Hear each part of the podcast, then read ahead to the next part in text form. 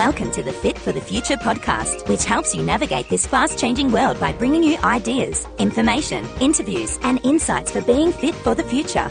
Here's your host, Gihan Perera. Welcome, everybody. It's the about the start of May, and in the last few weeks, Australia and New Zealand have done a pretty good job of controlling the spread of the coronavirus here in our two countries. And we're starting to talk about relaxing some of the restrictions and even going back to work and uh, resuming some businesses that have been closed uh, due to the pandemics. And today I want to talk about not just the immediate future as we look to resume some of our normal life, but looking ahead a little bit further and the future of the workplace. And, you know, we're all talking about going through unprecedented times. You might have even got sick of hearing that phrase. And it's true that it's unprecedented unprecedented, but only because it's happening to everybody all at the same time and everywhere around the world. But over the last few years, I've worked with many leaders in businesses and industries that have also gone through this kind of massive and rapid change. They also didn't know what was coming in the short term. They couldn't imagine their future because it was unknown and because it was changing so fast. And now, of course, it's not just restricted to one country or one industry, but it's happening to all of us at the same time. That said, it's affecting us in different ways. I've heard people say that we're all in the same boat, but that's not quite true. We're all in the same storm, but we're in different boats and we're navigating our way through the storm. And when you think about workplaces, there are two kinds of workplaces. First, there's a kind that requires a physical presence. So people actually have to be there in the workplace. And th- these are things obviously like supermarkets and petrol stations and pharmacies and hospitals. And there are a number of places where you just can't work from home. And the second kind are the kind where typically knowledge workers who work from offices and they could work from home, and many of them now have been forced to work from home. Now, today I want to focus on that second kind of workplace. The first kind is important, of course, and workplaces where the the workers have to be there, they have to make some pretty big changes in some cases to allow them to reopen and allow them to thrive in the future. But today I really want to focus on the, the office worker, the knowledge worker who's had to work from home and now we're just starting to see them come back and work in the office again. And I want to talk about some of those changes and not only in the short term, where people have to come back to offices and those offices still have to become safe places for people to work, but I want to look a little bit further and look at the future. So, what has this big working from home experiment done for us? And what's it done for the, the knowledge worker, the office worker, and organizations who've always thought about the office as being the main place where work gets done? So the, the office was essential in the past, and the office has been around for 200 years and is the place where knowledge workers go to do their work. And in the past, you needed the office because that's where the files were, that's where the admin staff were, that's the only way you could go and talk to your team. So all of that was required, and so the, the office was invented, was created to allow people to get together and work, get work done. But that's only been the case for the last 200 years. And now that the, we don't have to have our files in the office, we don't need our admin staff in the office, you don't even have to get together with your team members in the office. Now, all of those things have fallen away, and yet we still think about the office as being the main place where knowledge workers go to get work done. Now, there's been a shift away from that in some areas, and of course, there are people who work from home or work from co working spaces, but it hasn't been mainstream until now. And pre COVID 19, there was definitely a demand from workers, especially the younger workers, to not have to go to the office and to have more flexibility. But leaders and organizations were dragging their feet to make that happen. So, for example, pre COVID 19, uh, Deloitte research said that almost one in five Australian employers uh, offer the ability for staff to work from home. So it's only about 20% at that time. And yet, 80% of employees want to be trusted when, where, and how they work, according to some research from Sage People. And a Robert Half survey, again, this is pre COVID 19, said that almost half of Australian workers would accept a pay cut for more flexible working hours. So employees wanted it, but businesses and other organizations uh, were a bit slow coming to the party. So the two main reasons for that. One is about technology and the other one's about people. And the technology reason is that quite justifiably, many workplaces weren't set up to allow people to work away from the office.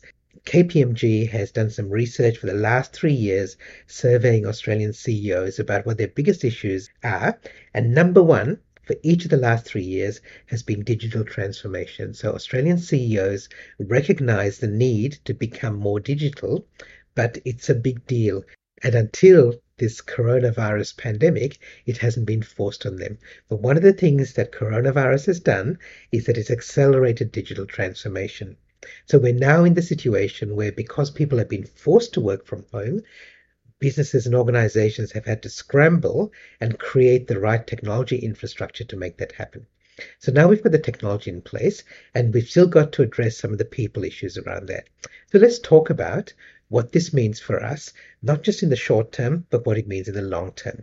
So as people go back to offices, we're not going to go back to business as usual. It's going to be very much business as unusual. And you can think about like when you stretch an elastic band and let, let it go, it doesn't go back to its original state. It still stays a bit stretched. And that's the situation that we're going to face now as we're going back into the office. Not everyone is going to want to work from the office. Not every organization is going to want everybody back in the office. So we're going to have this mix of people working remotely and people working in the office. In fact, I don't like the term remote workers or virtual workers because it sounds like they're second class citizens. I'd rather think of it as having distributed teams. So we're having team members, some in the office, some working from home, perhaps some working from a regional office or somewhere in another another part of the world, some working from co-working spaces, but no longer is the workplace a physical place. So let's look at some of the implications of that. And again, we should remember that we're different boats in the same storm. So not everybody wants to work from home, just as not everybody wants to work from the office. And there's a spectrum. So some people have been doing it already, working from home, working from co-working spaces. So for them, the impact of this pandemic has been less than for some other people. It might mean that their social life has been hampered, their personal life, and even some of their work style has changed because perhaps they can't pick up their laptop and go down to a local cafe, or they can't work in their co working space where they're used to working, so they're stuck at home. But they're safe at home and they're comfortable being at home, and they've already got a work style that allows them to work from home effectively. Now, there's some others who are experiencing this working from home for the first time, and they love it. And it's usually because they find that they've got a comfortable place to work. So they've got lots of space at home, they've got good internet access, they aren't supervising their kids during the day, they can, on sunny days, they can work from their back gardens, uh, they don't have to commute and they really enjoy not having to commute back and forth uh, every day. They can be flexible with their working hours, maybe for the first time. Maybe they love cooking and so they can eat healthy food at home. They can exercise outside at a time that they like rather than being forced to do it before their workday starts or after their workday ends. So for many of them, they're experiencing it for the first time and they're really enjoying it. Then there are the people at the other end. So they, they hate this idea of working from home and they, they feel rather than being safe at home, they're stuck at home. They don't like the isolation. They miss their work colleagues. They miss the office dynamic. Maybe they don't have a comfortable place to work from. Maybe they've got a partner who's also working from home and they, they clash sometimes because they're trying to do online conference at the same time and, and they're both trying to use video at the same time. So it's, it's, and so it's placing some strain on their internet access. Perhaps they're supervising their kids who are around all day and they've got pets around all day and, and they just can't wait to get back to the office. So and so for them, working from home may not be a good option. And then there are others who are undecided. They haven't quite figured out yet whether this is for them and they, they want to try it when they don't have all the restrictions. So maybe working from home could work if they did have their kids at home all day. Or maybe it could work when they could stop and take a break and go for a walk and get a coffee at a local cafe or they catch up with a friend during the day. Um, so they at the moment they're not quite sure. Maybe working from home will work for them. Maybe they just need to go back to the office. Maybe they can have some sort of mix. So again we're all got different boats as we're trying to navigate this storm. And for the future we're going to have all of these options open to us. In the past, it's primarily been focused on people working from an office, and that is the, the default, the, the go-to option for people working. And yet we're now in the situation where in the future we're going to have people who are going to be comfortable with things across this spectrum. It's not just a case of working from the office or working from home. It could be some mix of them. And one of the best things that's coming out of this pandemic, as far as the, the workplace for knowledge workers goes, is that we've done this huge work from home experiment, and that's a good thing for us in the long term. And if you look at all the research, even before COVID 19, employees, especially younger employees, wanted flexible work. But many organizations just weren't set up to provide it and weren't willing to provide it. And the research is already showing that some people like the idea. So Colliers has done some research and they published a report called Working from Home during COVID 19. And 80% of the people they, they surveyed said they'd like to work remotely at least one day a week after the pandemic. So even if they had the option to work from the office, most of them would like to work at least one day a week away from the office. As 70% of people who'd never worked from home before the pandemic said they'd like to work remotely at least one day a week in future. A Robert Half survey about COVID-19 in the workplace said that almost half of employees are now more comfortable using technology because their, their technology skills have accelerated because they've had to. And even employers are coming board now. So Gartner's survey of businesses said that 75% of them plan to permanently shift more people to remote work after the pandemic. And PwC did a similar survey and they said that half of companies are going to make remote work an option for roles that allow it. So there's a push now from employers and employees. And there's some really big opportunities in this area for organizations that choose to embrace it rather than saying, pandemic's over, let's go back to business as usual. So let me talk about 10 things that could happen to the future workplace if we embrace some of these ideas. And I'm going to group them into three areas. So one is about attracting people and attracting the best people. The next one is about how you keep them. And the third one is about the business side, so profits. So the first area is about attracting the best talent. And number one is that you can attract the best people regardless of where they live. You don't only have to pick people who are in your local town because they happen to be the ones who can come to an office five days a week. Uh, you now, metaphorically, the world is your oyster because you can choose from anybody anywhere in the world. Now, there are some restrictions, and particularly around things like time zones, but given that you're going to be operating a team that's a hybrid team, some people in the office and some not, the people who aren't in the office don't have to be people who are just working from home one or two days a week. They can be from anywhere else in the world. Now, now some organizations are already doing this where they've got global teams or distributed teams with team members from different states, different countries, but it hasn't been mainstream yet. But now that can be the case. So now when you start looking at the, your recruitment processes and your marketing, you don't have to restrict yourself only to the local area. You can cast your net wider. So number two is that you can build fluid teams. And what I mean by that is that uh, the traditional way of working in an office is that you have the same group of people and they work on one project or one parcel of work. They finish it, they pick up another parcel of work and they continue. Now, now that's okay, but really, do you really have the best people to work on each project or do you just have them working on the next project because they just happen to be in the office? They're the same team so therefore they get the next project. But what if you could have a fluid team? So for a particular project you look around you find the best people for that project and you bring them in and many of them may not be in the office they may not be part of your permanent workforce but you bring them in for that project they work on that project, and then that team disbands, and then whatever the next project is, you bring in a new team for that project. Now, as it turns out in practice, there'll probably be a core group of people who work together on each project, but you can bring in for periods of time as required um, other people to work on that project team. So you're, you're building up these fluid teams, and the, the team structure is going to vary over time. Number three is that you can call in experts as required, and again from anywhere around the world. So again, you've got a fluid team, but this time you just bring in people as you need them. And it could be just for a very short period of time, even for a single meeting. So suppose you want to bring in an expert or an, a consultant or somebody from a regional office well, you might think it's too expensive to fly them in and work with your team for a day or half a day, but if you're comfortable with this virtual collaboration that people are getting used to now, then there's no reason why you can't bring your team together for an online meeting and then have that external consultant or that regional manager or, or some outside expert join that meeting and they can provide their expertise and their ideas in that meeting and then they leave at the end of the meeting now, again, for some organizations, it's something that they've been doing all the time, but, but now more organizations will be thinking about that as a really feasible thing that they can do more regularly so they can bring in outside expertise when they need it. And the last thing in this area of attracting people is that you can find and recruit lost talent. So these are sort of people who are kind of outside your catchment area for a number of reasons. So the first group are parents who want to work part time.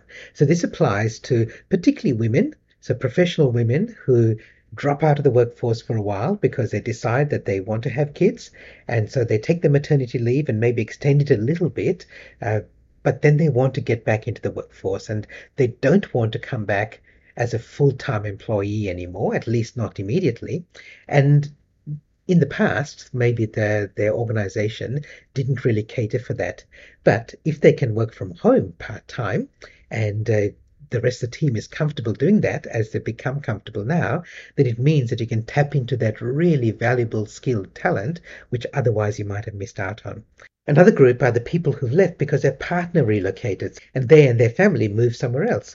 Again, if they can work from home, there's no reason why you can't have them as part of your team again because they might still be valuable employees. They just don't need to come to the office anymore. And then, of course, there are those who are less physically able. They can't come and work five days a week in an office for whatever reason. Again, if they were able to work from home, you could tap into their skills and talents without forcing them to come to an office. So we've looked at ways that you could attract and find the best talent. Now let's look at the second area, which is how you can keep them. So what, so what can you offer them that will entice them to stay? And again, now what we're talking about here is what's different now that we've kind of got used to this idea that maybe they can work from home or have flexible working hours. The first of these areas, which is actually number five on our list of 10, is that you can throw out the idea of standard office hours and you can allow flexible working hours for everybody.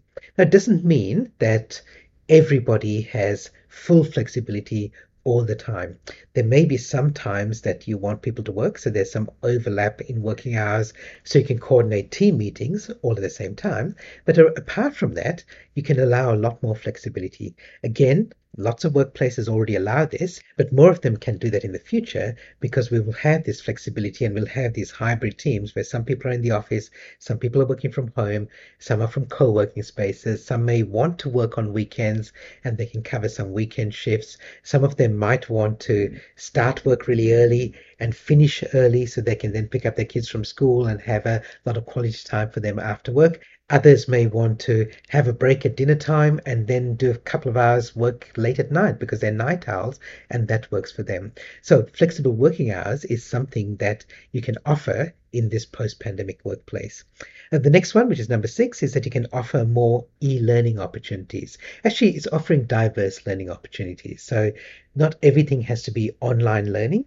It could be still that some people are going to be trained in a workshop and you bring a trainer in or you send people off to a training course, but there are other opportunities as well. So there might be people working from home who will do more online learning. There may be people in the office who will do online learning as well as in person training. There may be people working from home, if they're not in the same city, that they will go off and do some training uh, with some local trainers so that they don't necessarily have to be doing the same training as the people in the office. And there are other learning opportunities as well. So, mentoring and coaching are also things that you can offer to your team members. And again, they don't always have to be done in person, face to face. They can be done online even if they're done in person, they can be done at cafes and co working spaces. They don't need to be done in the office. And the last one in this area, uh, number seven, is that you can promote a better work life integration. So, again, this is something that many employees, particularly the younger employees, are looking for. So, work is not just a place that gives them money, it's got to give them meaning. And also, they're committed to other things outside work. And again, that Robert Half survey looking at COVID 19 in the workplace said that 60% of employees say that their work life balance has improved because they don't have to commute to work when they were isolated and working from home. So, despite the fact that uh, the isolation and working from home has put a strain on many workers and the way they've had to adapt to the, the new way of work, it's also improved their work life balance in some other ways as well. Now let's look at this third area, which is about the business bottom line and profits. Um, number eight in our list of 10 is that you can improve productivity by letting people work from home. Now, the research has shown, even before the pandemic, that people who work from home are more productive. The jury's out on whether they're more innovative and more collaborative, but certainly they're more productive. And even during this time, when they've been forced to work from home, the Collier's research says that 50% of people say that their productivity hasn't changed as a result of working from home. So, despite everything else that's going on around them, they're still as productive as working from an office. And when things settle down and we're looking in the future, when they're comfortable working from home, their productivity will definitely go up. So, productivity, there's no question that productivity increases when people are working from home. The next one is that businesses can save costs setting up an office and having that whole infrastructure is expensive. So leasing space is expensive. Providing amenities is, uh, is expensive. The whole facilities management is expensive. And if you can save some costs by allowing some people to work from home or even pay for them to work from other places like co-working uh, spaces, it can lead to a significant cost saving. And the last one, number 10, is that you can go digital and create finally this idea of the paperless office. Because the more paper you have, the less efficient you are, especially when you've got this hybrid team where you've got some people working from home and some people working from an office. Every piece of paper is an efficiency because it's much harder to share that than clicking a button and sharing an, an electronic document. And one of the reasons that people still want to have paper is that they're much more comfortable using paper, but we're adapting it. We're adapting fast. And uh, I quote again that Robert Half survey said that many employees are saying they're now more comfortable using technology because they've been forced to use it. So there are many reasons why we don't want to go back to the pre-pandemic workplace where everyone's working from the office, we've got this real opportunity now to be able to have these hybrid teams, these distributed teams. We've got some people working from the office, some working from home, some working from co-working spaces, and there's a big mix of them. In fact, there's some businesses and organizations or departments who've already decided that they're not going to go back to the office. They've realized that the office is not necessary anymore, and everything that they need to do, they can do without going back to an office. There are some real opportunities ahead. Not everyone will embrace this idea, but the organizations who embrace this idea of the distributed team being the norm will be ahead of the game in the future. I hope you enjoyed that and learned something useful and valuable that you can put into practice. If you did get some value from it, please review and rate it at the place where you subscribe to this podcast because that helps promote it to other people as well. Many of us are coming to terms now with teams working from home, but still needing ongoing professional development. And I offer a number of online programs about leadership, innovation, disruption, teams, being customer centric, and so on. You can find out more at gihan'sprograms.com. And if you want to engage with me in other ways, go to gihanperera.com, where you can find my blog, newsletter, podcasts, videos, and webinars. All free, all designed to help you leverage the potential of your organization, your team, and of course, yourself. Stay safe and healthy. Bye for now.